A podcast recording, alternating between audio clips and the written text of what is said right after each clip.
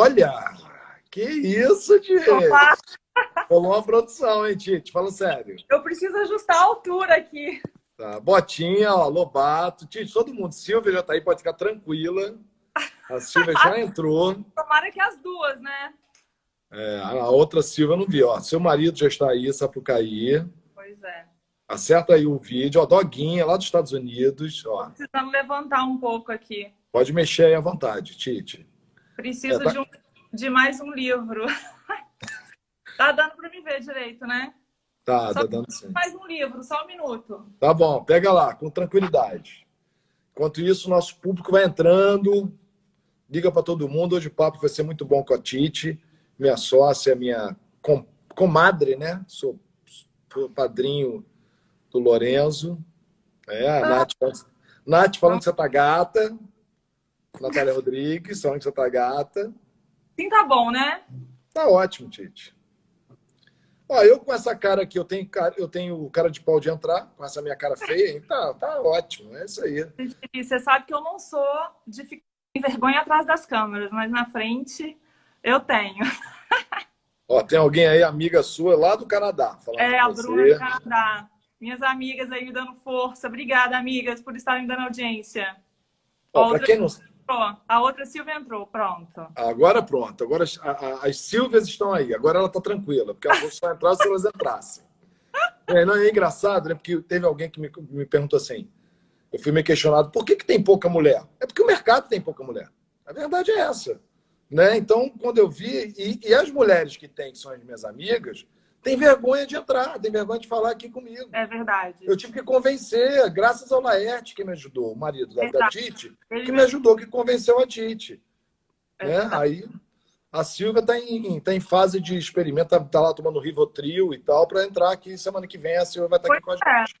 A gente tinha falado que estava com vergonha e a gente tinha combinado de fazer juntas, lembra? Lembro, a gente ficou tentando arrumar um jeito de fazer, só que ela lá em São Paulo e eu aqui, e nessa quarentena não teve como. E eu tive que prometer, Doguinho, eu tive que prometer que eu não vou fazer piada. Eu vou ser um cara sério, entendeu? O medo acho, é. delas é eu fazer minha gracinha, né, Doguinho? A gente teve que assinar. Você também, Silvia Buquerque, você também vai ter que estar aqui em algum momento. É. E a Silvia lá Não, as duas, as duas, é. Também estava com vergonha e a gente tinha combinado de fazer juntas, mas você pode participar também. É, vamos lá. Bom, para quem já sabe, acho que quase todo mundo aqui sabe, a Tite, a gente é sócio há 20 anos. Terminamos agora a Sociedade Mente Não Se Larga. Oficialmente, a gente terminou quando, com o final do Rapa há dois anos, mas a gente ah. continua. É, sou padrinho do Lorenzo, a gente é amigo, irmão, e estamos juntos aí até para até a próxima vida, até para os próximos três coronavírus que aparecerem. E a gente se encontrou há 20 anos atrás, 20 e poucos anos atrás, na época do J Quest, né? logo que eu estava no J Quest, mais de 20 anos. E dali surgiu uma parceria. A gente, ela abriu. Ela vai contar a história melhor do que eu.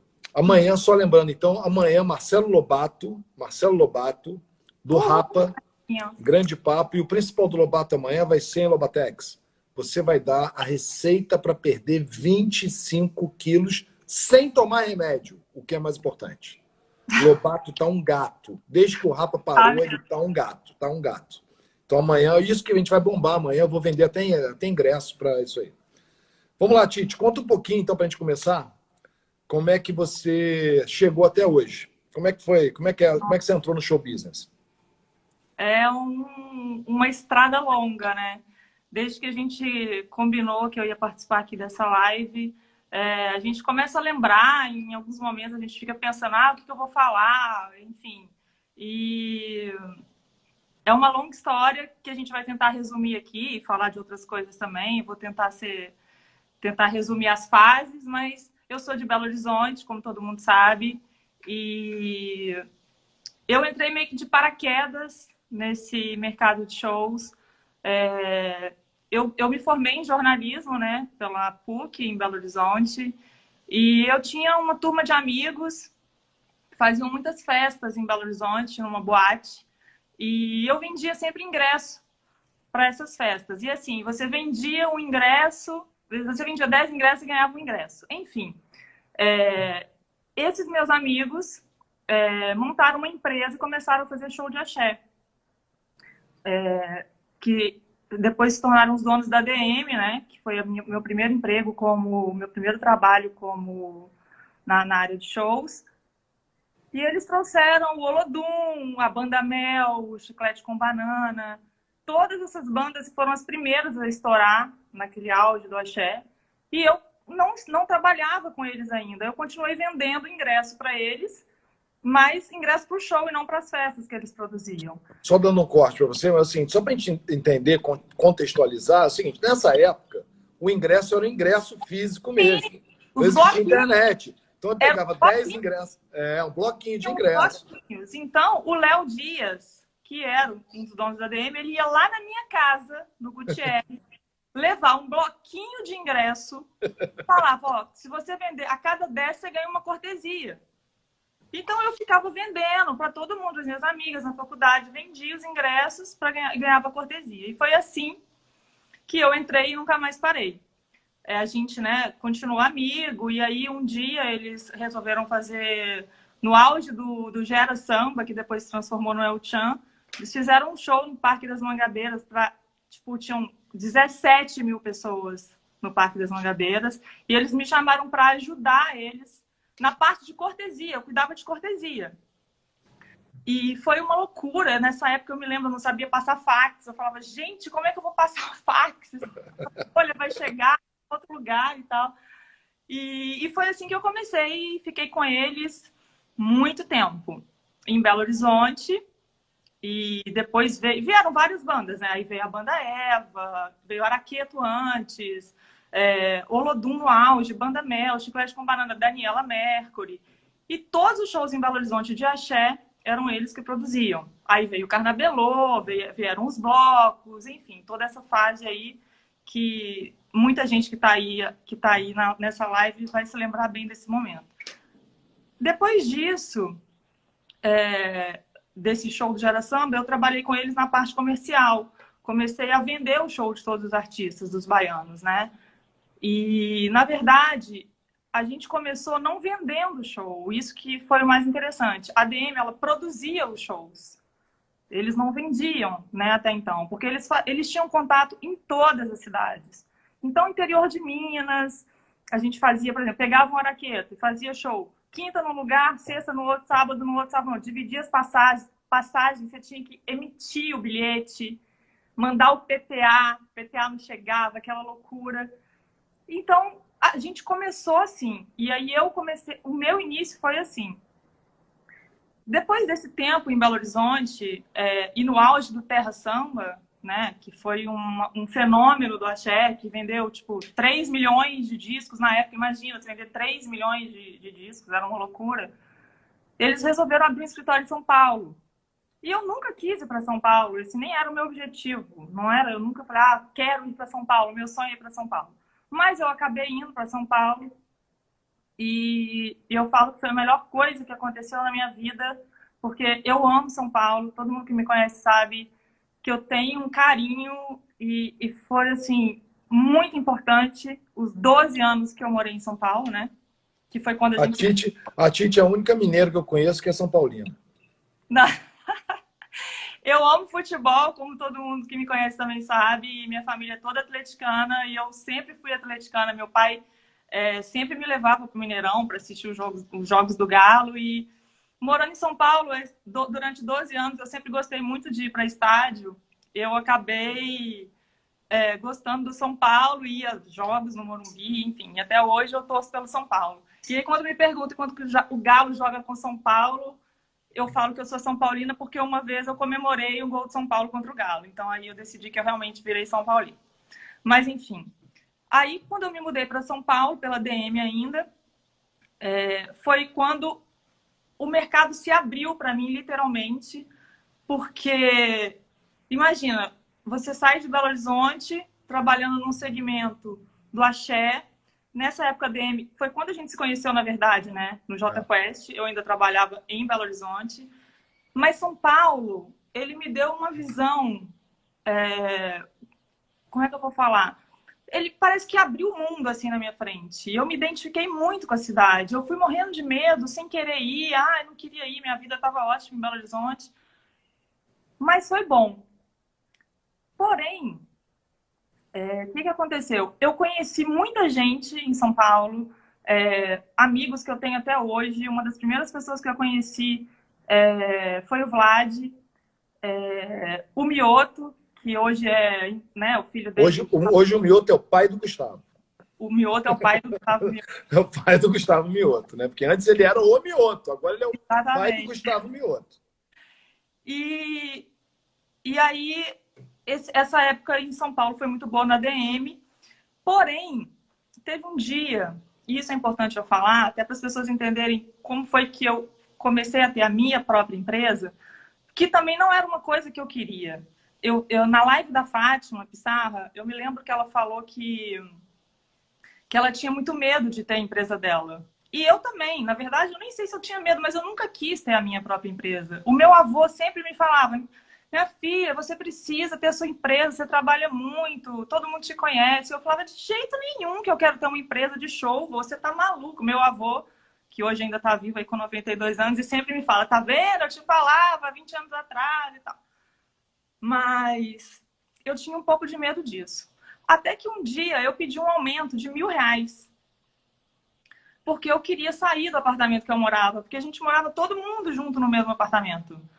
Os funcionários. Então você imagina o que é você acordar com as pessoas que você trabalha, você vai para o escritório, você sai de lá, vai no supermercado fazer compra, chega em casa, assiste televisão, todo mundo junto. Isso era eu, o André, a Renata, enfim, era uma loucura. A gente brigava o tempo inteiro, no trabalho, em casa, virava assim, uma loucura. E aí eu falei, gente, não, eu preciso mudar desse apartamento, eu preciso de um aumento. Então eu comecei a olhar apartamento, falei, ah, mais uns mil reais se eles aumentarem meu salário, tá bom, porque eu alugo um apartamento. E aí eu fiquei me preparando para pedir aquele aumento de mil reais. E eu nunca vou esquecer dessa resposta que talvez tenha feito eu chegar onde eu cheguei. É... Que foi assim, eu falei, olha, eu queria um, pedir um aumento de mil reais para alugar um apartamento meu e tal, e, e eu ouvi a seguinte resposta. Tite, o mercado tá cheio de Ronaldinhos. No dia que você sair, eu coloco outra pessoa no seu lugar. Aí eu falei, ok, não vou ter um aumento, vou, vou sair daqui, vou voltar para Belo Horizonte, né? Sei lá o que, que eu vou fazer. E, enfim, comecei a tocar minha vida já pensando que eu ia sair dali. Porque eu não queria continuar tendo a vida que eu estava tendo. Morando com as pessoas com, com as quais eu trabalhava. Até que na época eu namorava o Marcos Soares, né?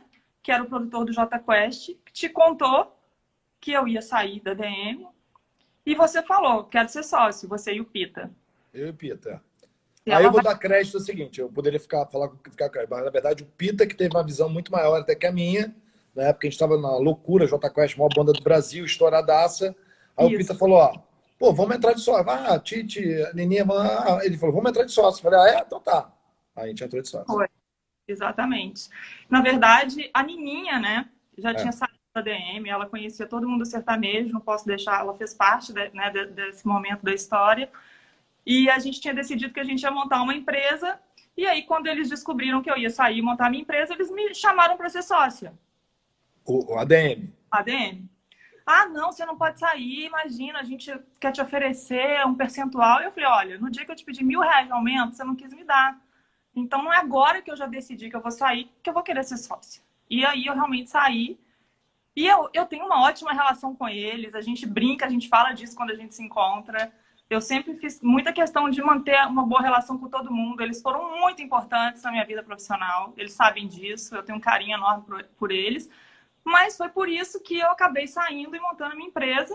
E por um acaso vocês também entraram. E aí a gente montou a Casa do Show em São Paulo. Tá, beleza. E aí da Casa do Show vieram outras coisas que a gente vai conversar aqui. Sim. É, a Casa do Show, vamos falar da Casa do Show. A Casa do Show foi o. o no, vamos lá, posicionando para quem está vendo. Nos Estados Unidos, eu acho que na Europa também, é, existe o empresário, o manager e o agente. A agent, o agente é, seria o agent, né? Lógico. É. A, são coisas separadas. O agente só vende show e o uhum. empresário cuida da carreira do artista. É dividido. Sim. Até o Lawrence me falou aqui outro dia aqui uma coisa que eu não sabia que isso foi pós pós depressão de pós quebra da bolsa, isso foi uma coisa para gerar emprego e tal, para não concentrar o poder só na mão do empresário. É, depois quando eu entrevistar o Lawrence, ele vai contar essa história aqui, é uma boa história para ser contada. E lá nos Estados Unidos é obrigado é, é obrigado a ter um agente e um empresário, Uhum. né? Você acha que a Casa do Show foi o que mais se aproximou de uma agência no estilo americano aqui no Brasil?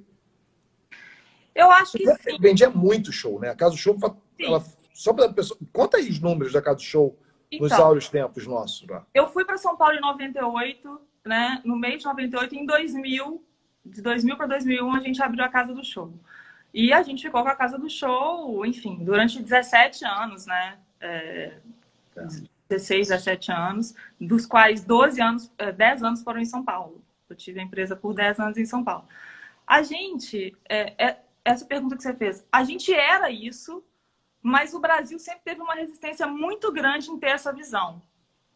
Porque, na verdade, sempre teve a cultura do empresário vender o show do artista, né? E o empresário não vender o show do artista no Brasil significava que ele ia ter que colocar uma outra pessoa, de certa forma, para estar fazendo o que ele já, já fazia, né? Então, era um pouco isso, mas a gente até sempre usou um nome, lembra? Que a gente não achava um nome feio, que a gente era um intermediador, na verdade. Mas eu sempre tive uma coisa na cabeça, na casa do show, que era o seguinte: eu nunca quis ter exclusividade com nenhum artista. Porque a gente vendia todo mundo. A gente vendia axé, a gente vendia pop rock, a gente vendia samba, a gente vendia sertanejo.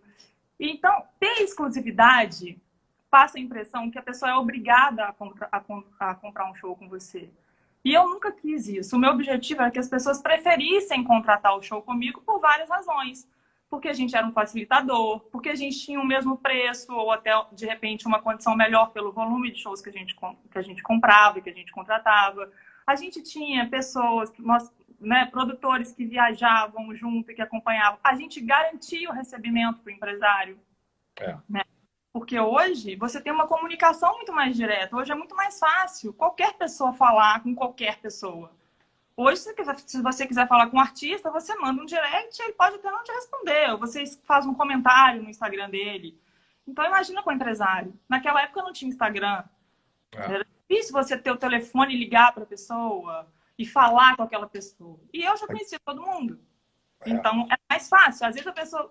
Eu lembro da, da época do auge do chiclete, né? Que o Fausto Franco é um, um irmão que eu tenho. Eu tenho muitos amigos que, vi, que vêm justamente dessa época e viraram amigos mesmo, você sabe disso? Mesmo. As pessoas falavam, pelo amor de Deus, eu não consigo falar com o Fausto, eu preciso de uma data do chiclete. E eu ligava para ele, me atendia e eu viabilizava o negócio. Então, quer dizer, eu oferecia um serviço, não era só uma intermediação, né? Era um facilitador, a pessoa ganhava tempo, a pessoa conseguia.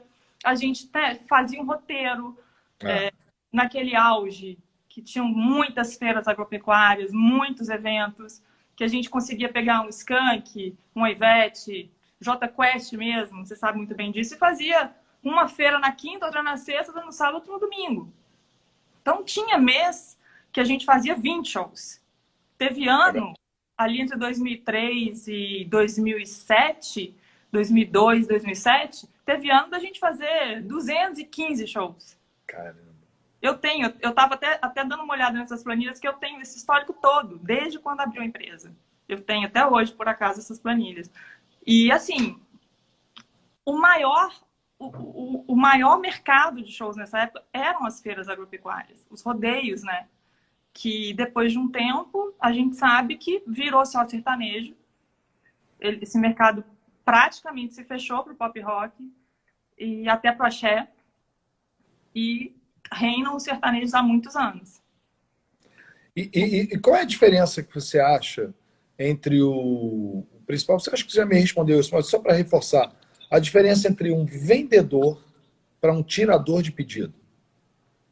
Eu acho que assim, Chantilly, eu. É, é engraçado, porque eu conto para você as coisas, mas com uma pessoa que você me conhece muito bem, né? Então você Eu já sabe. sei a resposta, tá? Eu já Pois sei. é. Eu, até que a pessoa me conheça de fato, né, é, nessa parte comercial, às vezes a pessoa fala assim: caraca, a gente não quer vender o show, não quer me vender o show. Quantas vezes eu já ouvi o cara me ligar: ah, mas você não quer me vender o show? Eu sempre fui muito seletiva com isso, eu sempre tive muito cuidado, sempre. Porque eu não acho que é simplesmente você vender um show.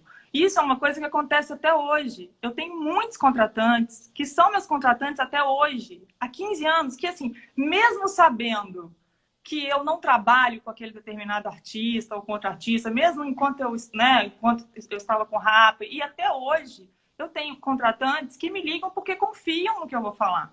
Às vezes um contratante me liga para perguntar: que, que você acha disso? Você acha que se eu fizer isso, você acha que vai dar certo? Porque eu falo a verdade. Eu não estou ali querendo simplesmente vender um show. Quantas vezes eu falei não?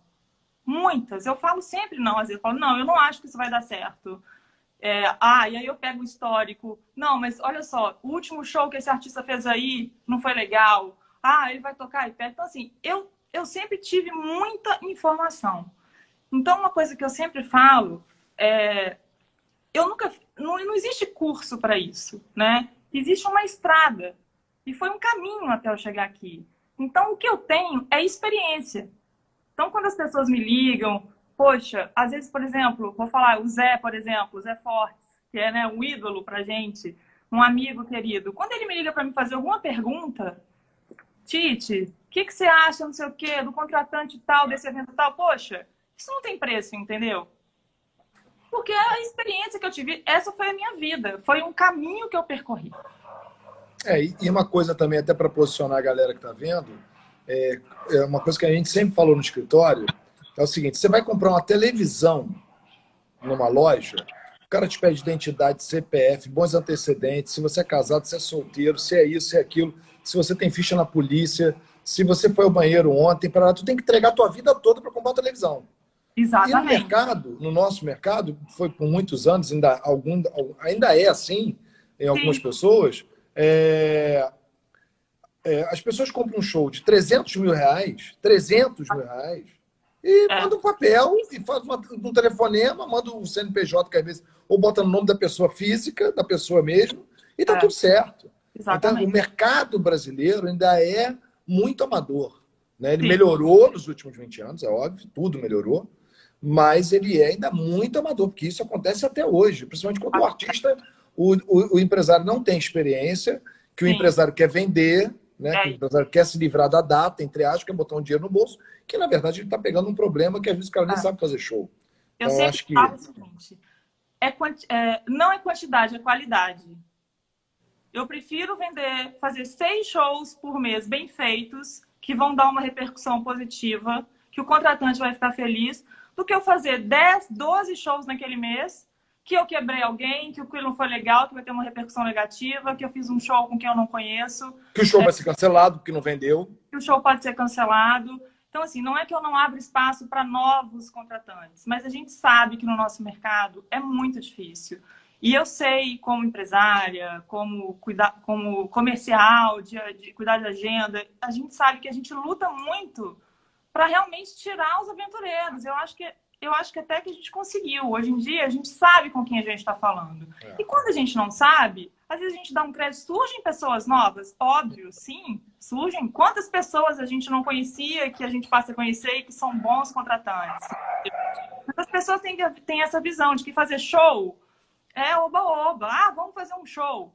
Ah, quantas coisas a gente já passou de pessoas com dinheiro que chegam e falam: eu quero pagar esse valor aqui.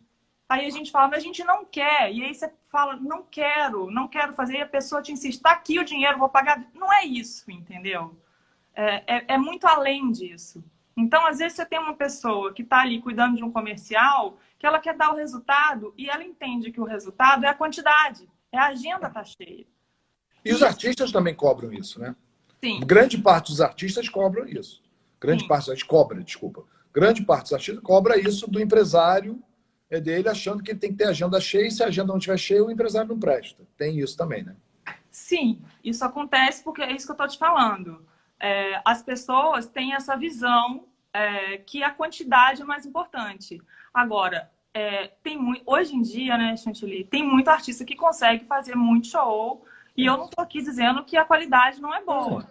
Né? Eu estou falando mais especificamente. A gente está falando, tá falando da, da, do geral, a gente não está falando da exceção. Sim. Exceção existe o tempo todo, é óbvio, a gente não vai nunca tra tratar as exceções. Vamos tra eu... tratar a regra do mercado. Exatamente, mas a minha experiência é mais com o mercado do pop rock. que a gente sabe que é mais difícil, que a gente tem que ter uma estratégia realmente, porque se o que, que a gente precisa? A gente precisa que o contratante esteja bem, a gente precisa do contratante. Então eu não quero que o contratante me faça um show agora só porque ele pagou e amanhã ele esteja quebrado e que ele não faça. Eu quero ele bem o ano inteiro. Né? A gente vai falar dessa estratégia do Rapa já já na frente. Agora eu queria saber uma coisa. Hoje eu estou com uma audiência aqui feminina absurda, maravilhoso. Como é ser mulher num mercado tão machista quanto o nosso de show business, onde 99,9% são homens, né? E, sei lá, 1%, 0,1% a gente vê mulheres trabalhando. Não porque por demérito, mas porque o projeto, porque o mercado é assim, não é? Isso é uma constatação. 90%, talvez 99% é muito. É. Mas 90% é de homens e 10% de mulheres. Como é que é? Muito machista? Chantilly, eu, eu vou te falar pela minha experiência. Xandão tá falando tá? que eu sou machista. eu falar pela minha experiência. Imagina que a gente está em 2020 e eu comecei a trabalhar com show em 96. 94. 94, 96, acho que 94. Comecei a trabalhar em 94 com show. A gente está em 2020. Imagina que de lá para cá muita coisa mudou. Quando eu comecei a trabalhar, é, eu nunca tive essa coisa de que ah, esse trabalho não é para mulher, esse trabalho é para homem e eu tô aqui, entendeu? Eu nunca tive essa sensação, porque você me conhece bem, sabe que eu eu faço qualquer coisa, já dirigi van, é, já já fui com caminhão despachar carga de asa de águia 5 horas da manhã aqui no, aqui no Rio de Janeiro, entendeu? Já, já discuti muito. Já quase na porrada umas 20 vezes. Com muito contratante bêbado, com um copo de na mão, achando que pode falar do jeito que quer, porque eu sou mulher. E eu nunca, nunca me posicionei de uma maneira que o fato de eu ser mulher, eu estava num lugar onde eu não deveria estar. Pelo contrário, eu sempre. Você sabe, eu já, já saí de show dirigindo um carro, um Santana, junto com o André, como pagamento de um cachê. Então, assim, isso para mim nunca foi um empecilho. Mas eu entendo que isso existe de certa forma. É, mas no meu caso, graças a Deus, eu enxergo isso de uma forma positiva porque eu tive sorte de estar sempre com pessoas legais que sempre me respeitaram e me defendem. Né? Às vezes você está numa estrada, um contratante vem falar mais alterado com você e aí tem sempre alguém da equipe para ajudar, não vai falar assim com ela e que você está precisando de alguma coisa. Então, eu sempre, eu sempre tive essas pessoas do meu lado também. Então, eu, eu não tenho nenhum exemplo de nenhum constrangimento que eu tenha passado, mas eu concordo, acho que existe um preconceito. Uma vez aconteceu uma coisa, é, bem no início né, da minha carreira, vamos dizer assim, eu ainda morava em Belo Horizonte e eu ia fazer um show do Olodum, numa cidade próxima. Acho que, tipo, sabe aqueles shows que a gente vai fazer um bate-volta no mesmo uhum. dia? Vai lá, faz show e volta? E eu lembro que o ônibus da São Geraldo ele ia me buscar em casa. Parava aquele ônibus gigante na porta da minha casa. Porque eu era amiga dos motoristas. Eu conhecia todos os motoristas dos ônibus, já me conheciam e tudo. E eu tinha chamado uma amiga minha para ir comigo para o show. Falei assim: ah, sábado vai ter um show do Lodum, eu vou trabalhar, vou no ônibus com a banda, mas você pode ir comigo, vai ser legal. A gente vai e volta no mesmo dia, tipo 50 quilômetros de Belo Horizonte. E aí ela me, me, me falou que o pai dela não tinha deixado ela ir porque aquilo não era ambiente para ela. Imagina, isso tem mais de 20 anos e isso me marcou. Pô, minha, uma, uma grande amiga minha, o pai dela tem essa visão que ela não pode estar comigo no meu ambiente de trabalho, que aquilo não é lugar para ela, mas era um lugar para mim. Era o meu trabalho, entendeu? É. Então, as pessoas têm essa visão. Mas eu, eu nunca me senti nessa posição de, ah, sou mulher, o que, que eu estou fazendo aqui? Tem, posso falar que na casa do show mesmo, né? Temos mulheres maravilhosas que passaram por lá, é, desde a Ritinha, né? Não sei se ela está aqui. Não, é... ela me avisou que ela vai ouvir depois. Ela tinha alguma coisa agora. Ah, tá. A Ritinha, que é um exemplo é, maravilhoso. maravilhoso. Né? É, tivemos a Rê Salazar, é, tivemos a Camila, né? Bahia. Camila Bahia, que hoje é diretora de tudo, faz todos os eventos no mundo. Irmã. Cris Brant, olha aí. Cris Brant, a Maitê, que está comigo Maitê. até hoje que também né, veio depois, mas que está há 15 anos junto com a gente também. Ai, eu não gosto de falar nome porque eu tenho medo de esquecer. Fora as mulheres maravilhosas que eu conheço, né, que trabalham nisso, que me inspiram, e de velhas amigas e de novas amigas. É... Enfim, melhor eu não ficar falando nome para é, esquecer. Mas Tem muita hum. mulher retada aí trabalhando. A Silvia escreveu em Albuquerque que lá na Genesse é tem mais é verdade. homem. É verdade, tem muita mulher lá. É, a maioria é mulher. Isso é legal, isso mudou, né? Isso mudou. É. Com o tempo, esses 25 Sim. anos aí de carreira aí teus, seus 25 anos de carreira, mais ou menos 26 anos, desde 94, são 26. É, isso mudou, o mundo mudou, né? Mas realmente ainda é, se a gente pegar o mercado como um todo, ainda é, se a gente pegar do, do Nordeste até o Sul, o número de mulheres trabalhando. A gente tem a filha do, agora me fugiu o nome, do João Carlos, que é maravilhosa, lá no Ceará, Sim, que eu falei de Nordeste. Exatamente. Né? Tem um monte tem de gente. Tati, a Tati da cobrança, que trabalha com a gente até hoje. Tati, exatamente. Mas a vamos lá. Blá, blá, blá. Enfim, muitas vamos... mulheres maravilhosas. Um beijo. E vem cá. Coronavírus. Ai, coronavírus. Você está conversando com os contratantes, está conversando com Sim. os empresários, está conversando agora. Qual é a situação hoje dos contratantes? Como é que você está vendo o mercado hoje? Não que vai. Daqui a pouco a gente fala de futuro.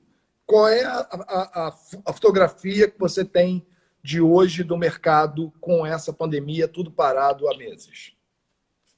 Chantilly, é complicado você fazer essa pergunta, porque assim, eu acho que por mais previsões que a gente, que a gente deu. Como eu quero que... saber hoje, como é, que, como é que as pessoas estão vivendo isso hoje? Depois a gente fala do futuro, depois. Então, Agora, assim, o que, que o pessoal está falando hoje? Cara, tô arrancando cabelo, não sei o que. Né? A sensação que eu tenho é que as coisas estão meio que assim, sabe, congeladas. Tá todo mundo meio congelado. É, ninguém é, é, consegue dar um passo, né? Ao mesmo tempo, é necessário que se dê que se dê em passos, porque senão a gente também não sai do lugar. Porém, é, a gente não sabe o que vai acontecer. Hoje, eu, nada está acontecendo. Eu, por acaso, hoje eu conversei com o Mioto e ele me disse que ele cancelou 200 shows. Na verdade, ele me falou 215, eu até anotei. Ele falou, Tite, 215 shows, contando o Gustavo Mioto e todas as feiras agropecuárias que ele faz. Gente, 215 shows, é. um cara. Uma pessoa. 215 shows. Exatamente. Olha o tamanho do. É. é. E aí, é, hoje, é, a gente não tem o que fazer, entendeu? A coisa que a gente mais fala, eu tenho conversado, a gente, a gente se fala muito, né, no nosso mercado, porque a gente quer saber, ah, como é que tá aí, o que, que você tá achando? E, cara, e a gente, né, tem show fechado, como é que vai fazer? Adia, cancela, adia para quando? Adia de novo? Vai poder ter, não vai poder ter? Então, é, eu, eu vejo um momento, assim, de observação. A gente está observando os pequenos movimentos que têm acontecido, porque o nosso mercado específico da música, de show, né? A gente está aqui falando de show, é, é, é, bem prejudicado. Não que os outros não sejam, né? Mas eu vejo assim, a partir do momento que você começa a liberar as coisas, os trabalhos para voltarem, é, a gente depende de toda uma engrenagem, né?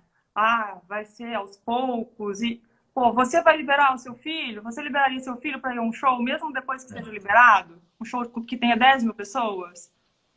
A gente não sabe como o público vai reagir. E para um show acontecer, ele tem que ter o público. Não basta só é, ser liberado para ter show. Ah, tá liberado para ter show. Mas e aí, as pessoas vão? As pessoas, os pais vão deixar os filhos irem? Você deixaria o seu filho ir? Então, é essa, esse momento é um, é um momento que eu estou me perguntando esse tipo de coisa. Porque a gente não basta só liberar, a gente precisa que o público vá. É. Então agora o momento é Frozen. É, o nosso negócio foi o primeiro a parar e vai ser o último a voltar, né? literalmente, né? Então, se você já me permite falar do futuro, quer deixar pra... é, o futuro pode deixar para o final. Tá eu tenho todo uma eu aprendi com o Pedro Bial, eu fiz um curso com o Pedro Bial ah. em 15 minutos para entrevistar pessoas. Então, o futuro tem que ser no final, Tite, senão uhum. perde a graça, senão eu perco minha coisa. E, e, vem cá, as lives. Agora o negócio é live, é... agora tem a polêmica do Gustavo Lima, que não quer ser proibido de encher a cara ao vivo. Gente, e aí? A live é uma coisa que vem para ficar ou é só para para preencher esse, esse gap, esse buraco agora que é todo, todo mundo em casa? O que, que você acha? Ou você acha que isso vai influenciar nos shows quando voltar? Eu não acho, assim, eu acho que nada substitui o, a experiência que o público tem de estar num show ali, tendo a troca é, de olho no olho, de, de, estar ali vivendo aquela experiência num, num, lugar fechado ou aberto que seja. Não acho que a live vai substituir é, essa necessidade é, de estar presente num show. Não acho, tá? É muito legal assistir live quando você está em casa, que você está nesse momento e que você vai lá ligar a TV e curte, beleza. Mas eu não acho que, que isso substitui. Pode até agregar, mas o artista ele faz uma live, ele fala com o mundo inteiro, né? Então, quantas lives o artista vai fazer falando para 10 milhões de pessoas, 5 milhões de pessoas que sejam? Né? O show, você faz um show numa cidade, depois você vai e faz um show na outra cidade. Tem a questão da experiência, que eu falo que hoje a gente não vende um show, a gente vende uma experiência, né? É, tudo isso conta. Então, e eu acho que nada substitui o contato de você ir com um amigo seu ao show, de você estar compartilhando um momento com um amigo, abraçado, e se emocionando, e chorando, e curtindo, e cantando é diferente você cantar em casa, sozinho. A gente canta também, mas é diferente você estar tá num show. Sabe uma coisa que vê aqui aquelas ideias que aparecem assim, quando você me conhece bem, sabe o que é? é? Na verdade, a live sempre existiu, né, gente? Era o DVD. Sim, exatamente. a verdade é essa. Quando é. você não podia ir no show, ah, o YouTube não vem ao Brasil, você comprava o DVD, botava em casa e ficava vendo. A única diferença é que agora a gente não pode sair de casa. Exato. Na verdade, eu acho que talvez a resposta, eu perguntei isso para você, agora eu fiquei pensando aqui, você falando, eu fiquei pensando, falei, na verdade sempre existiu a live. A live é. era o DVD, era o é. YouTube, você vê o ao vivo do YouTube, o próprio, a gente gravou o, o Rapa lá na, no ao vivo, lá no, no, no, no mestre, que eu esqueci o nome dele agora, no, de Recife, que era o. Ai, Brenan, no Brenan, e aquilo ficou eternizado no YouTube. Você vai lá dar o play, você vê um show ao vivo, só que ele não é ao vivo naquele momento, ao vivo, ao vivo, mas ele é um ao vivo gravado há um tempo atrás.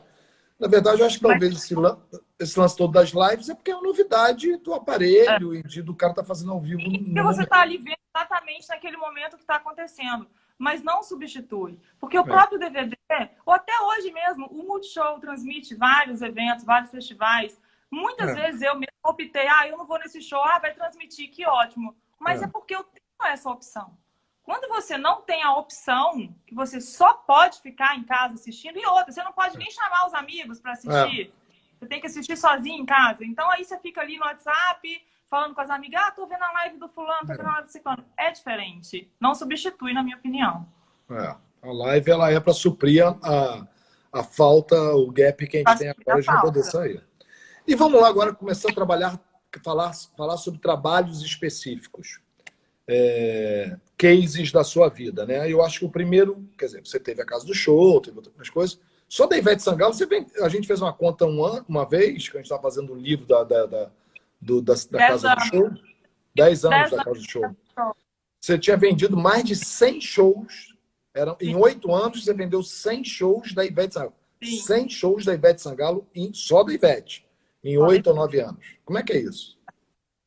É, a gente, aquilo que a gente falou lá no início, a gente tinha um, um, volume grande, né? Tinham artistas que a gente trabalhava mais, até pelo relacionamento, de se conhecer e de confiança.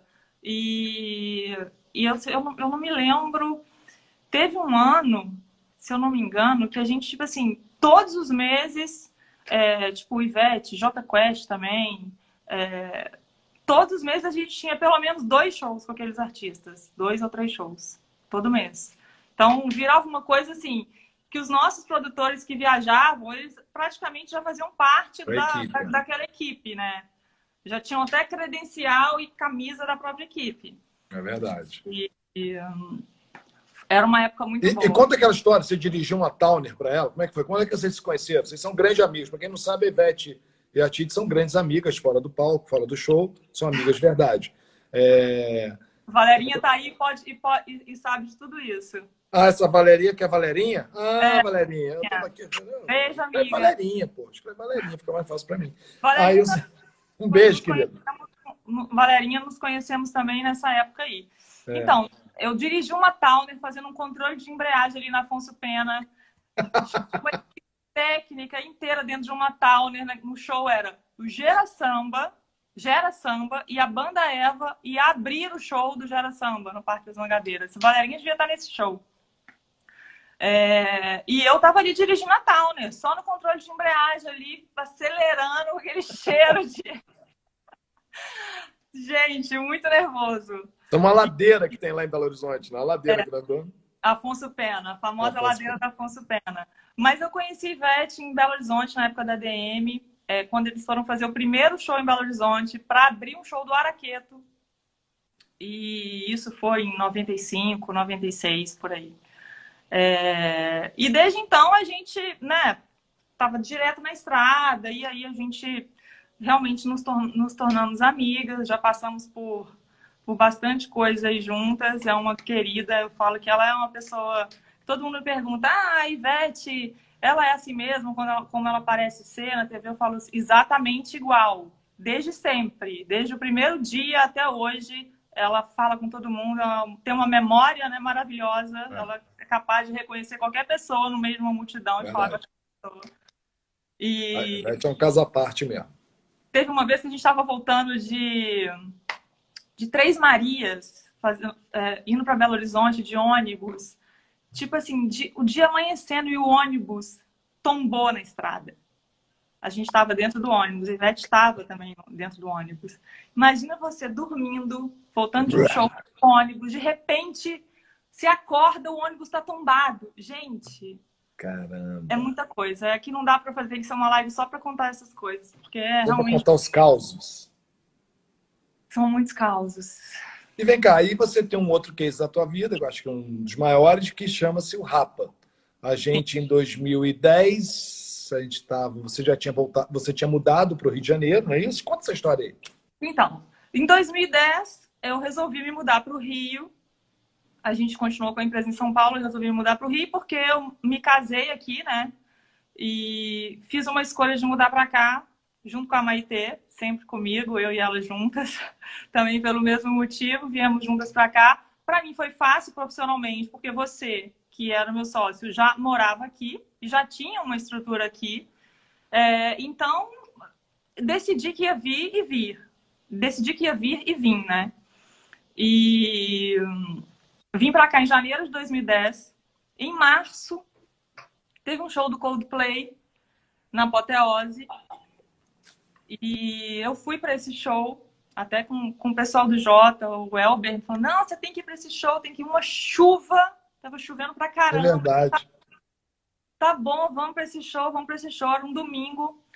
É, e aí eu tava lá no show, fazia muito tempo, trabalhei muito com Rapa, vendi muito show do Rapa também nessa época da Casa do Show, já conheciam, já conhecia bem todos eles, mas já tinha um tempo que eu não, não via o Falcão, fazia muito tempo que eu não via e eu vi ele assim na minha frente. Eu tava na pista e ele tava na minha frente. E eu virei pro Laerte e falei assim: caramba, o Falcão, será que eu vou falar com ele? Tem muito tempo que eu não falo com ele, será que eu vou? Ele falou: vai, vai lá falar com ele. E eu, eu joguei um papel nele. Eu peguei é. uma bolinha, não e joguei na cabeça dele assim de ontem. Então, Lembra disso? Tava... Eu tava ali, eu fui lá falar com ele e a gente se abraçou, com um tempo assim abraçado.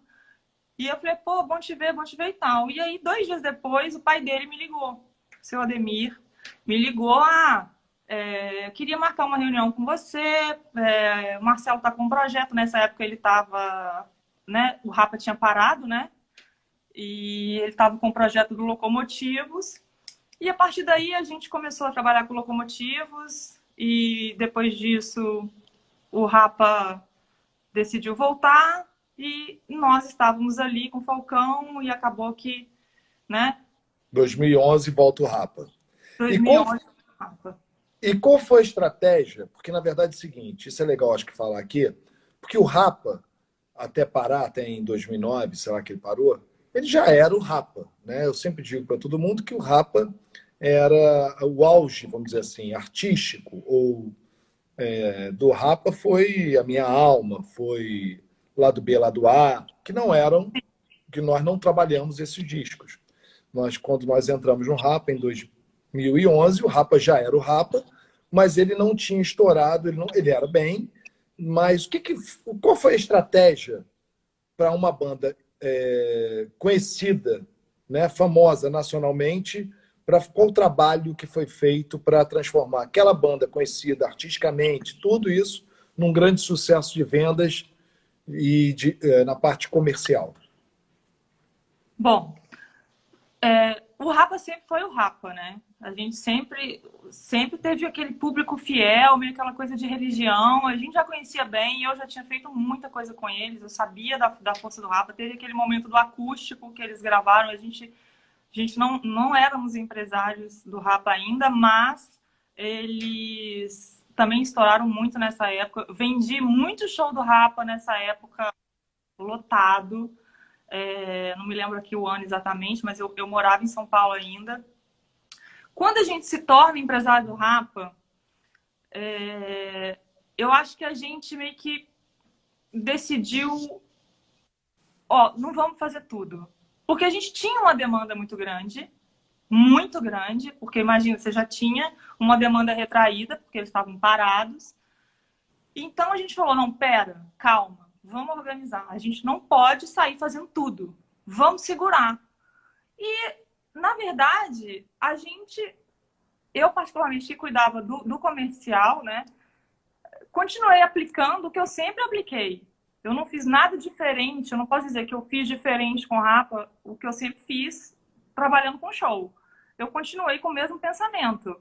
Eu não vou ficar aqui atendendo o telefone, fechando o show com quem quer comprar eu vou ter um critério, eu quero entender aonde é. É a gente sempre teve um critério. É, no caso do Rapa era diferente, porque a gente era empresário, era só a gente que vendia. Né? Na casa do show, vendia show de todo mundo. Isso também foi uma mudança na minha vida. Né? Eu, eu deixei de lado, porque era impossível você estar tá com uma banda do tamanho do Rapa vendendo show de todo mundo, não, não tinha como. Né? É, mas a gente aplicou esse critério e a gente tinha é, essa questão de, de ter um tempo para voltar nos lugares. Né? Porque se a gente quisesse, a gente fazia oito shows no Rio de Janeiro por ano, a gente fazia cinco shows, sei lá, em, em qualquer praça que a gente quisesse, porque as pessoas sempre queriam fazer o show do Raul. E a gente, muitas vezes, né, os contratantes até às vezes brigavam, ah, você não quer fechar o show comigo. Não é isso. A gente realmente tinha esse cuidado, a gente teve esse cuidado. Eu, você sabe o quanto que eu brigava com esse tipo de coisa. Eu era realmente muito rigorosa com isso, porque eu aplicava o pensamento que eu sempre tive: menos é mais. Prefiro fazer menos, com qualidade, do que fazer muito e banalizar. Então, eu, eu, eu na verdade, eu continuei pensando como eu sempre pensei. Que bom que deu certo. Acho que a gente conseguiu fazer um trabalho é, legal e eu me orgulho muito disso. Essa semana, já que a gente está falando do Rapa, fez dois anos, né? Do, do último show. E eu até postei uma foto, tipo, eu chegando em casa às seis horas da manhã com o disco debaixo do braço. E a minha sensação era assim, de missão cumprida, sabe? Nossa, que maravilhoso, que oportunidade que a vida me deu. Foram sete anos com Rapa, mais um ano com Falcão. Foram oito anos de aprendizado hard Oh. em todos os aspectos. Foi, assim, uma experiência maravilhosa. Então, aquele meu, meu sentimento ali era só de, tipo, tá entregando uma coisa que eu dei o meu melhor. E eu cheguei em casa, assim, radiante de felicidade, apesar de ser um momento de, de fim, né? De despedida, a minha sensação foi muito boa. É, o Rafa fez aqui, teu irmão tá falando Lola Palusa em Chicago, né? E mandar um abraço pro Pedro Neto meu querido que está aqui, ó, assistindo a gente. Ah, legal, Pedro. Não, e falando de Pedro, lógico que o Pedro é do Ceará, mas lembro de Recife. É... Tem uma história boa do Rapa, que foi a primeira vez que a gente foi em Recife, com o João Carlos, que eu estou tentando trazer também é... para aqui para conversar com a gente. E o, a gente fez lá no. A primeira volta do Rapa foi no. Me ajuda aí, Tite. Aonde? Aqui, no Rio? Não, lá em Recife. Foi no pavilhão de convenções. Oi. Pavilhão. Foi no pavilhão. Alguém ligando aqui para mim. E eu te botei. No... É, no pavilhão, exatamente. E aí. E teve, se eu não estou enganado, 18 mil pessoas nesse show. Parou de vender ingresso. A gente vendeu 16 mil ingressos e 2 mil convites. Foi, assim, uma loucura. Foi uma loucura. É. 18 mil pessoas. E aí o que aconteceu? Na semana seguinte, né, imagina que toda Recife queria contratar o show do Rap. Exatamente. E a gente só voltou, a gente só voltou para Recife um ano depois. Foi. E isso é uma coisa que eu vejo com várias bandas e vários amigos até de, do mercado, até do pop rock, que quando lotam um show, eu vejo que daqui a dois meses o cara volta para o mesmo lugar, porque lotou aquele show e ele abriu um show extra. Estou discutindo, não estou. Mas só que eu acho que isso cansa, né? Realmente a imagem do artista. E a gente, mal bem sete anos de Rapa, a gente conseguiu começar o Rapa, né? A volta do Rapa foi para 25 mil pessoas em duas noites é, na Marina da Glória, e o final do Rapa, sete anos depois, oito anos depois, sete anos depois, foi para 25 mil pessoas na GNS Arena. Ou seja, a gente, a gente, conseguiu manter o nível, o altíssimo nível do Rapa durante sete anos, que é uma coisa muito difícil. Exatamente. Né? E foi daí que começou a minha relação com a Genese também. E um outro grande projeto teu também, que eu não sei se está em curso, deu uma parada agora, óbvio, tudo parou, Uhum. É o projeto Lux, Legião Urbana 30 anos. Isso. Inclusive a Fernanda está aqui, um beijão para a Fernanda, já mandei. Mas ela está aqui assistindo a gente. Maravilhosa. Outra mulher que me inspira, a Fernanda. É verdade, é verdade. Incrível. Prazer poder estar tá tendo essa experiência também ao lado dela, do Dado, do Bonfá, de todo mundo. É, como, é, como é que foi a entrada nesse projeto? O que aconteceu? E qual foi a contribuição que você trouxe para um projeto que já existia, tá? um projeto que já existia antes. Qual foi a contribuição que você acha que você deu para esse projeto? Então, o projeto Legião Urbana 30 anos, é, eu já conhecia. É, teve uma vez que a gente tocou na fundição com Rapa, dois shows, e eles estavam fazendo no Circo Voador, é, dois shows também, exatamente no mesmo dia. Eu tive a oportunidade de ir. Eu não tinha conseguido ir, ir, ainda assistir o show, e no dia que eu, que eu fui, eu fiquei meia hora assistindo o show enquanto não começava o Rapa. E eu fiquei assim, paralisada. Eu achei assim, incrível. É, superou todas as minhas expectativas. E foi maravilhoso. E ali foi quando eu tive o meu primeiro contato, eu como espectadora, num show desse projeto, né? Com o André à frente, maravilhoso. É, todo mundo, enfim, Maurinho, diretor musical do projeto. E a gente estava naquele processo de finalizar o Rapa, né? E, e, isso foi mais uma coisa que aconteceu sem eu estar tá focada procurando, que tudo na minha vida sempre aconteceu assim, dessa maneira. E a gente teve aquela ruptura, né, no escritório, que eu acabei saindo. E a Maitê, que sempre teve do, esteve do meu lado e, e também, né, trabalhava com a gente no Rapa, era nossa produtora executiva esposa do Maurinho, querido, maravilhoso, nosso querido baixista. Mauro Berman. Mauro Berman, diretor desse projeto. E a Fernanda tinha convidado a Maitê para conversar, para, enfim, trabalhar no projeto junto com ela. E a Maitê falou que eu estava saindo né, da sociedade e a partir daí a gente marcou um almoço e começamos a conversar e aí e aí a coisa andou, entendeu? É, foi a partir foi assim que tudo começou. E aí a gente fez estratégias, a, a Fernanda teve a oportunidade de, de me conhecer, ela já conhecia a Mai, é, mas eu e ela a gente tinha tido pouco contato. E a gente foi trocando ideia e conversando. A Fernanda é assim, a Fernanda Vila Lobos, né? Que é, para quem não conhece, é a mulher do dado e a pessoa que mais sabe de Legião é, no universo. Ela esteve no primeiro show do Legião, né? E é uma pessoa maravilhosa que acolheu eu e a Maitê nesse projeto e a gente brinca que somos as meninas superpoderosas, porque somos três mulheres à frente desse projeto, eu, a Fernanda e a Mai. E eu fico muito feliz de fazer parte disso e muito orgulhosa também, que eu acho que a gente conseguiu fazer um trabalho muito legal. Hoje, é, quem vai ao show é, é, sai de lá encantado e quer ir de novo. É um projeto, né? Legião Urbana não existe mais, é um projeto comemorativo. Eles fizeram a primeira turnê em 2015 com o primeiro disco. A gente finalizou agora a turnê do 2 do Que País é Esse? E quem sabe viremos com a turnê do Quatro Estações, né? Isso ainda está sendo conversado, mas deu tão certo que a gente pensa nessa possibilidade. Agora, como eu te disse, está tudo congelado, a gente não tem como pensar em nada.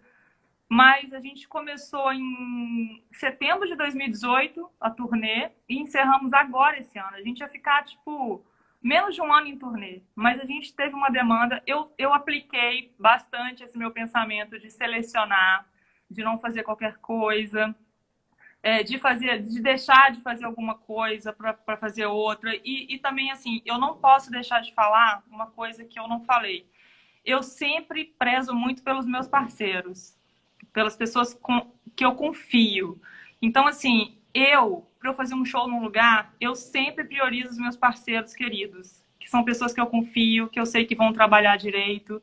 Porque na minha cabeça não existe, ah, eu vou vender o show porque outra. Não que isso tenha acontecido, que a outra pessoa vai me pagar um cachê melhor. Não existe isso na minha cabeça. Eu, eu, eu trabalho com as pessoas que eu acredito. Então, a gente tem parceiros no Brasil inteiro, e quando eu assumir a parte comercial desse projeto, uma coisa que eu sempre bati muito na tecla com a Fê era que eu gostaria de trabalhar com as pessoas que eu sempre trabalhei. E nesse caso, não foi um, um, um projeto fácil de tirar, não é uma coisa que você tira pedido. Então eu tive uma experiência muito diferente. Que eu, eu fui para as pessoas, eu fui mostrar para as pessoas, eu, eu, eu fui atrás de contar e de falar. Muitos dos meus parceiros, que, né, sempre trabalharam a vida toda comigo, não tinham ainda feito esse show, né? Não tinham tido contato com esse projeto. E, e muitos acreditaram e, e foi muito bom. Ninguém se arrependeu. Foi muito legal. E tanto foi legal que a gente estendeu a turnê por quase dois anos. A gente encerrou ela agora. A gente fez o Planeta Atlântida, foi maravilhoso. É, a gente fez o João Rock, a gente fez o festival é, e Music do João Carlos. A gente fez shows maravilhosos, não vou ficar me lembrando de todos aqui, mas a gente hoje eu acho que o proje esse projeto da Legião ele é uma opção que as pessoas se lembram, porque é um show incrível que dispensa qualquer apresentação. Quem já foi sabe, quem não foi vá, não deixe de ir porque realmente é, é, maravilhoso. A gente fez muita coisa legal e tenho certeza que a gente vai, vai continuar fazendo. Legal. E, então tá, você já respondeu que você trouxe exatamente essa visão de, de selecionar melhor os lugares e os contratantes, os parceiros pelo Brasil, não é isso? E de não repetir muito também, né? Aquela coisa. Então, agora tá muito, tá muito chapa branca isso aqui, eu tenho que botar uma pimenta nisso aqui.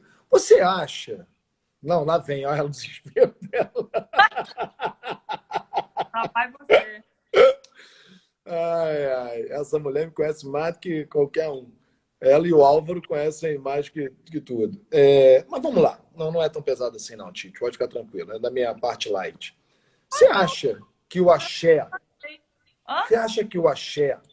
O axé foi, né? O que o sertanejo é hoje no mercado, o axé foi há 10, 20 anos atrás.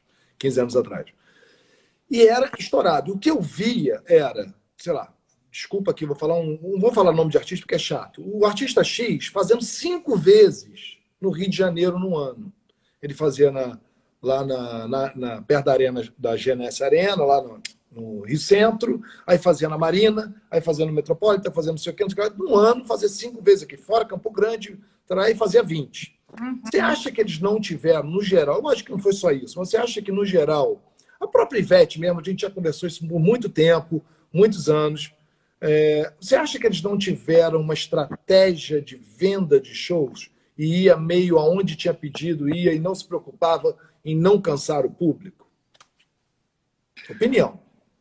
Tá, eu acho o seguinte, no caso do axé especificamente, aí eu vou te falar. existiam os artistas de axé que na verdade eles sempre tiveram os próprios eventos, né? Então a gente tem produtores aí de axé, o próprio Botinha saberia responder essa pergunta aí melhor até, é, porque a gente, no caso, a gente nunca era dono do evento, né? E eu acho que eles, a New Quality, Eduardo, Botinha, eles sempre tomaram um pouco de cuidado com isso. Mas muitas vezes, é, por exemplo, as, a, a, o produtor passa um ano inteiro prospectando aquele evento, que é o evento X lá do Asa de Águia, da Trivela, e aí de repente o Asa de Águia faz um show em outro lugar, enfim. É, nem sempre as pessoas têm cuidado com isso, né?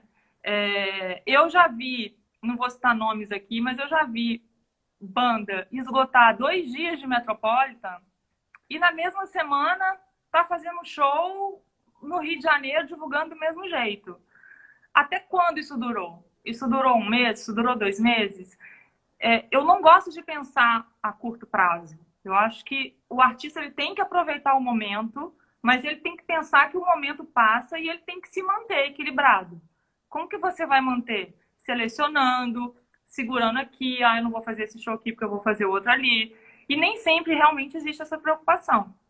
Eu acho que, que isso ainda acontece muito, mas menos, na minha opinião. Acho que acontece hoje menos. Acho que as pessoas têm, em determinados segmentos, têm um pouco mais essa noção. Porque tá difícil, né, Chantilly, para todo mundo. Tá difícil vender ingresso, as coisas estão caras. É, e, enfim, ao mesmo tempo, tem muita opção de evento também. É, a concorrência é grande. Esses novos cases aí do mercado, de Boteco do Gustavo Lima, Vila Mix, são eventos que, que viraram cases que, assim, são ingressos caríssimos. As pessoas compram ingressos para esses eventos, pagam uma fortuna, saem de lá felizes. É... Então, eu acho até que existe uma coisa é, é engraçado você estar tá falando isso, que eu estou me lembrando de uma coisa. Hoje eu vejo o sertanejo muito fechado com os próprios eventos. É difícil você fazer um show de, de qualquer artista sertanejo que não seja dentro do próprio evento. Eles têm evento no, no Brasil inteiro. Então, se você, se, você não é a pessoa que produz aquele evento do, do, do serta, que o sertanejo toca, é difícil você ver ele fazendo outro tipo, outro show, entendeu? Eles estão criando um pouco esse modelo. Eu acho, pelo menos. E você foi sócia da Caco de Telha São Paulo. Conta como é que foi isso. Nossa, a gente pulou essa parte também. A gente pulou essa parte, né? Pulou essa parte. É, é, isso foi no momento que eu estava em São Paulo. Um Caco dia... de Telha, para quem não sabe, peraí, que a gente fica falando aqui, a gente acha que todo mundo sabe. Caco de Telha é a empresa da Ivete Sangalo, né, que até hoje é a empresa dela, e eles Muito abriram, ela na época Jesus era vivo, e eles abriram a Caco de Telha São Paulo e foi no escritório da Casa do Show, empresa minha e da Tite, lá em São Paulo. Na lembra da rua? É, Alves na... Guimarães? Na Alves Guimarães. Caramba, e olha que eu não lembro de nada, hein? Na verdade, eu estava um dia, um dia no escritório, Jesus me ligou e falou assim: Eu preciso falar com você, eu quero que você venha hoje para Salvador, que eu preciso falar com você. Aquelas coisas, né, do Jesus. Deus o tenha. É. É, pega um avião e vem para cá que eu preciso conversar com você. Fui eu para Salvador e ele me disse: a gente vai abrir um escritório em São Paulo e a gente quer que você seja nossa sócia. Tá, mas como vai ser isso? Aquelas coisas do Jesus, né? Ah, a gente vai fazer, a gente vai dar um jeito, a gente vai acontecer, a gente vai alugar uma sala, a gente vai não sei o que, vai isso, vai aquilo. E, e aí foi assim que começou e a gente virou sócio da Caco de Telha. Foi uma outra experiência também bem legal. Era um, um escritório, na, na verdade, com o objetivo de fazer eventos corporativos, né? É, a gente viveu esse tempo lá com eles, depois acabou que é, mudou para IS, Botinha, isso mesmo, não é mais faca de telha, já, já tem um tempinho. E aí a gente ficou acho que uns três anos juntos, e aí começou meio que. Enfim, a gente começou meio que perder um pouco o controle ali da situação, porque eu, eu tinha uma empresa, estava ali junto com a Caco de Telha, e aí, assim, para a gente manter o que a gente sempre teve, a gente acabou, cada um continuou é, com a sua empresa, né? Até porque eu me mudei para o Rio também, não tinha como, já estava com plano de me mudar para o Rio. E aí eu até saí antes do escritório em São Paulo fechar. Foi até o momento da luz estrelado, foi maravilhoso. Foi quando a gente conheceu a Luciana, nossa é. amiga, e tantas outras pessoas que também passaram por esse momento. Seu Alberto. Seu Alberto, né? eu Alberto sou muito grata eu sou muito grata a todo mundo da Caco de Telha, da IS, da família da Ivete. Não posso deixar de falar que são pessoas que sempre confiaram também muito no meu trabalho, sempre estiveram do meu lado. O próprio Ricardo, né, que, que começou cuidando dos shows da Ivete. São pessoas que sempre estiveram do meu lado. Cíntia, Ricardo, Valerinha, Ivete, é, agora o Fabinho também, querido, que eu amo. E, então teve esse momento também. Vamos lá, a Genesse Arena. Como é que apareceu essa oportunidade? Foi no final do Rapa ali que, que a gente se. A gente fez os, os dois shows, os últimos shows do Rapa. E Sim. aí apareceu essa oportunidade. O que, que você está fazendo lá? Conta pra gente o que você está fazendo hoje na GNS Arena. Então, minha relação com eles começou quando a gente decidiu que ia fazer os shows do Rapa lá, né? Um beijo pro Ricardo também, Valerinha. É... Beijão, Ricardo. Começou no show do Rapa, no shows do Rapa.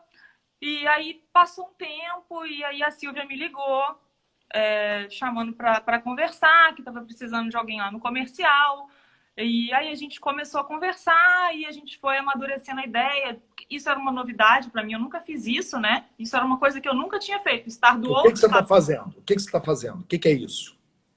Eu, eu tô na Janessa Arena hoje, trazendo shows nacionais é, para lá, né, para a gente ter uma rotatividade maior de shows, de eventos, é, com o desafio de mudar a imagem que os empresários e até artistas têm de achar que, não, a Genesse não dá, é muito grande. Ah, não, mas lá, não, mas lá é muito grande. Então, assim, eu tô ali para mudar essa visão das pessoas, para mostrar que não, não é isso. Você pode. E o que, que é? O que, que pode ser menor? Não entendi. Explica aqui, pessoal. Primeiro, porque é uma arena multiuso, você pode fazer um show do tamanho que você quiser. Você pode fazer um show para duas mil pessoas, você pode fazer um show para 15 mil pessoas.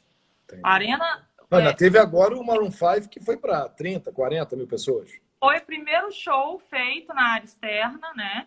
É, para 28, 30 mil pessoas, que é um novo modelo que está aí em curso. A gente teve essa primeira experiência.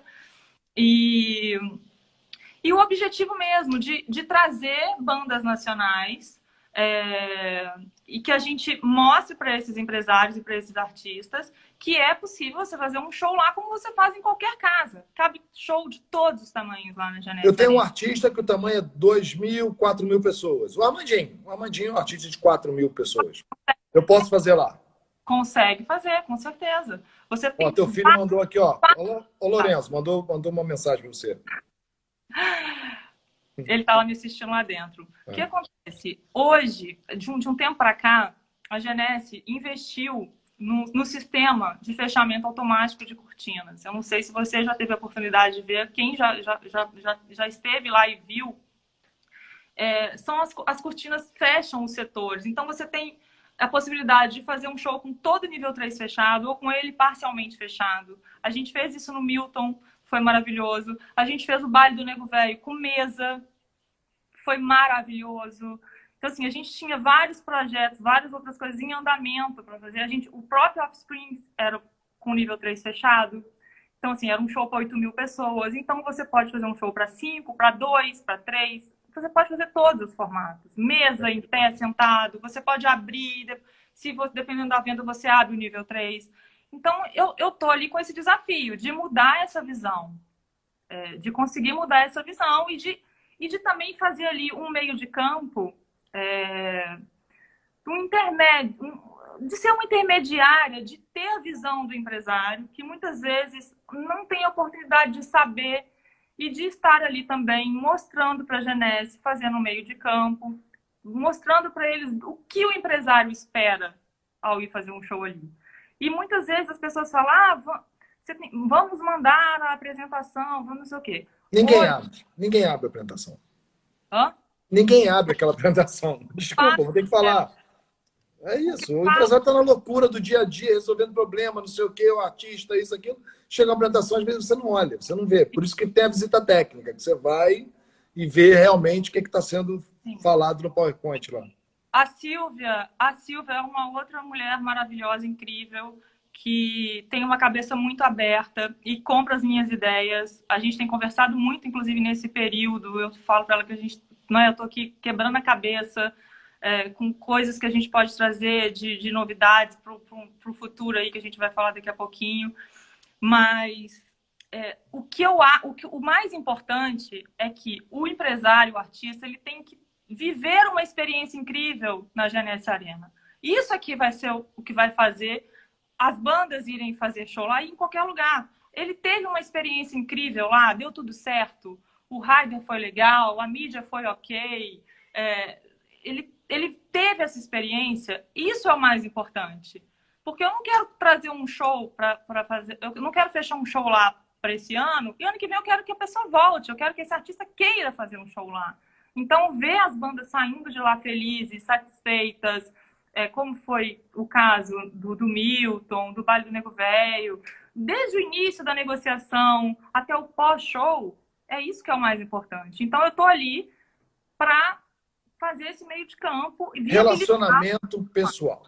Esse é o grande tá. detalhe. Que a nossa querida Silvia, a outra Silvia, a Silvia Stockler, lá do Espaço das Américas, vem dando show disso é, desde a época do Olímpia, desde que eu conheço, desde 1994. Né? É uma pessoa que sabe fazer isso muito bem, ela, Alejandro, Rossi, aquela galera toda, Tobal, eles sabem fazer isso muito bem e eu acho que isso é uma coisa determinante para o sucesso de uma casa. Sim. Então, as pessoas acham que não é só o show, não é só o espaço. É, exatamente. Essa coisa de você se sentir em casa num lugar, de você saber que você vai chegar ali, que você vai estar o que você pediu, que você vai ser bem recolhido, que você teve o cuidado, que você teve um carinho.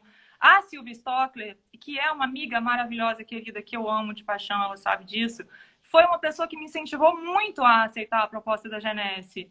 Porque ela falava, Titi, vai, é, é, é, você vai tirar isso de letra, é um desafio, é legal, eu vou te ajudar, estamos juntas. Ela me deu muita força. E eu realmente aceitei, já vai fazer um ano, né, que eu estou prestando serviço para eles, e assim, está sendo muito legal, estou gostando muito. E tá dando, tá dando certo.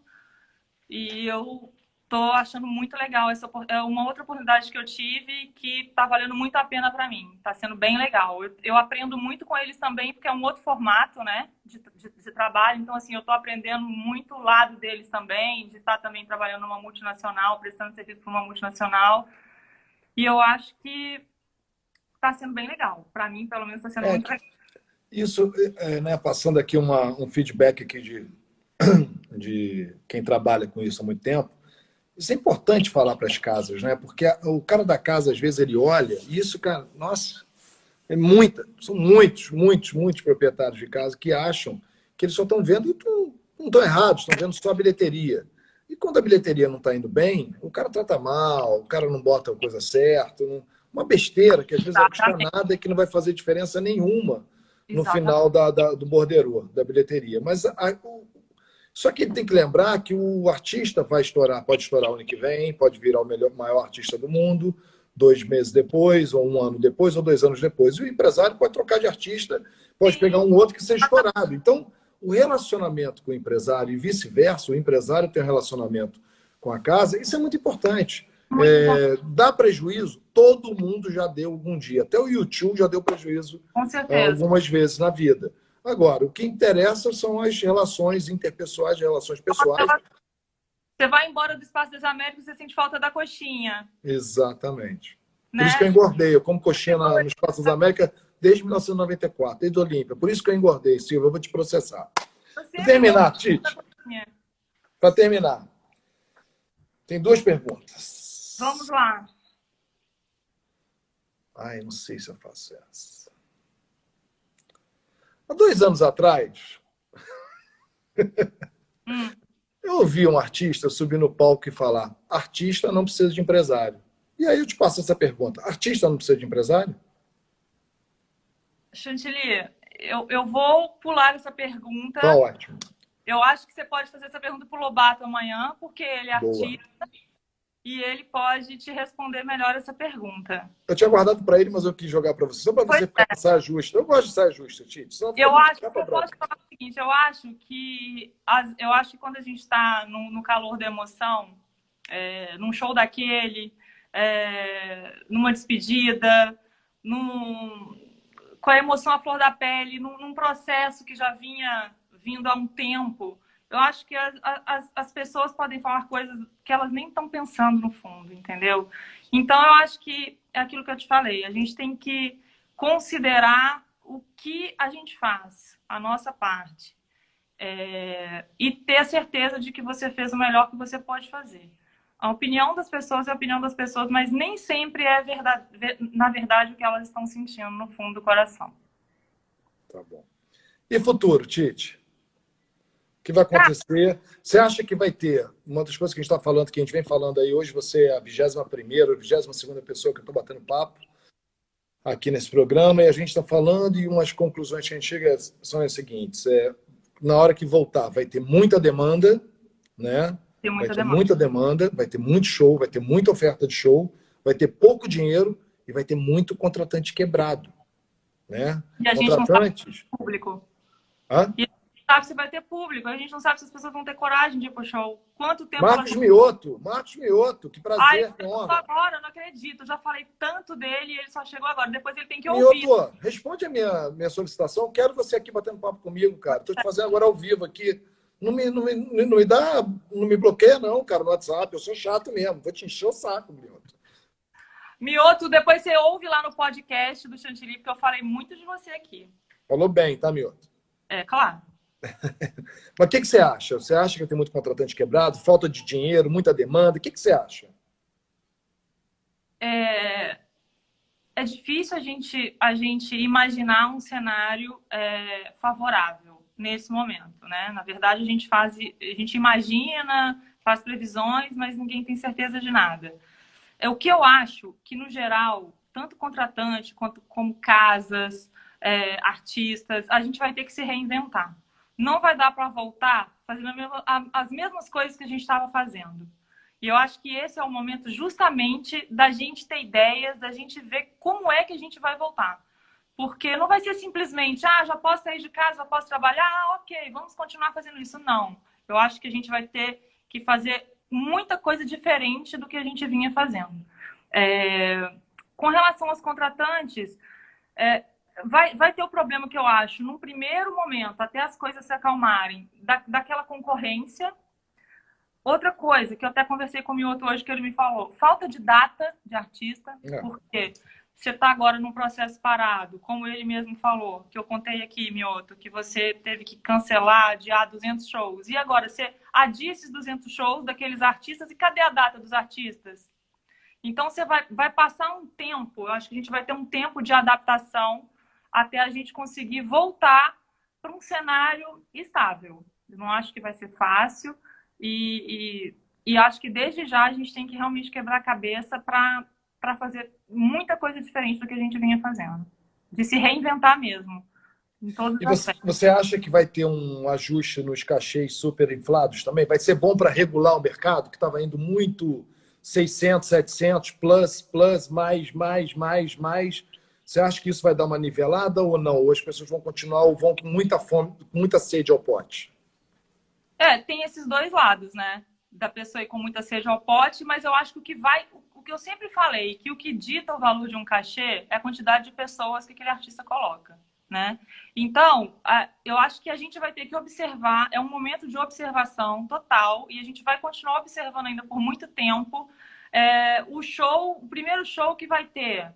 Ah, como é que foi? As pessoas foram, as pessoas não foram? Porque se as pessoas começarem também a não ir, você não tem como cobrar um cachê alto você não, o, o, o contratante, por sua vez, vai ficar inseguro de contratar novos shows, porque hoje ninguém está contratando show. Ninguém te pede um show hoje. A pessoa está vendo como é que ela vai fazer o que ela teve que adiar. Ela está ainda vendo como e quando ela vai conseguir fazer aquele show. Então, é, eu acho que esse vai ser o primeiro momento da volta, entendeu? São as pessoas conseguirem fazer o que elas ainda adiaram. E a partir daí começar a ver como é que essa engrenagem vai girar. Vai ter um time aí. Eu, eu não sei quanto tempo vai durar, mas a gente não vai poder. é, vai ter que fazer coisas diferentes, entendeu? Ter novas ideias e observar como, como é que o mercado vai se comportar e o público, né, Chantilly, principalmente. Porque eu fico pensando, a gente tem filho pequeno, né? Outro dia eu estava conversando com a Mai sobre isso. Ah, se a escola voltar em maio, você vai ter coragem de mandar o Lorenzo para a escola na primeira semana? É. Sei. Não sei se eu vou ter coragem de mandar. Porque eu acho que vai ter isso. Vai, a gente vai ficar mais retraído. Vai sair. Vai, vai todo mundo. Já imaginou o primeiro show? Será que vai todo mundo de máscara? Será que vai É. todo mundo de luva? Será que as pessoas vão se abraçar? Como é que vai ser isso? Então, todo esse comportamento social a gente vai ter que observar. Que eu acho que vai ter esse momento das pessoas saberem que elas podem ir, mas elas não vão querer ir, entendeu? É. Isso daí é uma Coisa Não, que... hoje, hoje é muito doido porque eu vejo um filme, eu vejo as pessoas se abraçando, se beijando, me dão. dão... E não, os caras estão se abraçando. É muito doido isso, né? É, então. Então não é só poder voltar. Eu acho que vai ser uma coisa que vai acontecer aos poucos. E o show precisa do público, né? O show não acontece sem o público. É isso, então, o principal, principal é a vacina. Gente, vamos torcer, pensar, rezar para essa vacina chegar rápido, porque aí os problemas estão resolvidos. Cristiane, doeu, foi ruim. No começo eu fiquei um pouco nervosa, mas depois eu, eu fiquei tranquila. Eu fui vendo as pessoas aí entrando. Depois eu vou assistir com calma para ver o que, que todo mundo escreveu. Mas Eu até fui, que eu fui um bom entrevistador? Fui. você foi. Você Então foi tá bom. tranquilo. Não vou apanhar hoje? Não, imagina. Porque as pessoas não sabem dos bastidores. Ela me bate, tá? Ela já me Não, escapou eu várias faço vezes. batida. Que fique claro que nós não somos mais sócios. Né? A gente já foi. Nosso casamento acabou. Acabou nosso casamento. Não, não te largo nunca. Acabou o relacionamento. Não, te largo nunca. Esquece. Eu sou teu karma, Tite. Esquece. Aceita, querido. Aceita. Aceita que eu já te larguei. Não. A gente tem uma relação. A gente ainda tem. Tite, eu te amo. Beijo, Lorenzo. Lorenzo, beijão, tá? Gostou do dia aqui com a mamãe? Atrapalhar. É. Um beijo, cara. Se cuida. A gente se fala daqui a pouco. né? Daqui a pouco a gente vai se falar mesmo. Então tá tudo certo. Obrigada. Muito obrigado. Silvia, tá vendo, Silvia? Não é Silvia, ruim. Eu falo que eu tenho duas Silvias na minha vida hoje. A de São Paulo e a do Rio. A Neninha tá aí, tua mãe tá aí, entrou. Regina, minha irmã. Duda, do Xandão, filha do Xandão. Um montão de gente aí, muito legal. Duda, Cris Brant, te amo. MacGyver, todo mundo. É. Botinha. Botinha, todo mundo. Galerinha, é isso aí, galera. Amanhã a gente volta com o Lobato. Perguntas, podem mandar perguntas para mim. Eu quero perguntas Botinha. seríssimas sobre a vida de Lobato. Nós vamos saber tudo que está passando na vida dele. Isso A aí. pergunta principal, a Tite já jogou a batata quente para ele amanhã, então teremos revelações grandes amanhã. Se preparem, Lobato. Amanhã é tua vez, hein? Beijo, gente. Beijo, Obrigada. obrigado, amor. Tchau. Tchau, tchau. Beijo.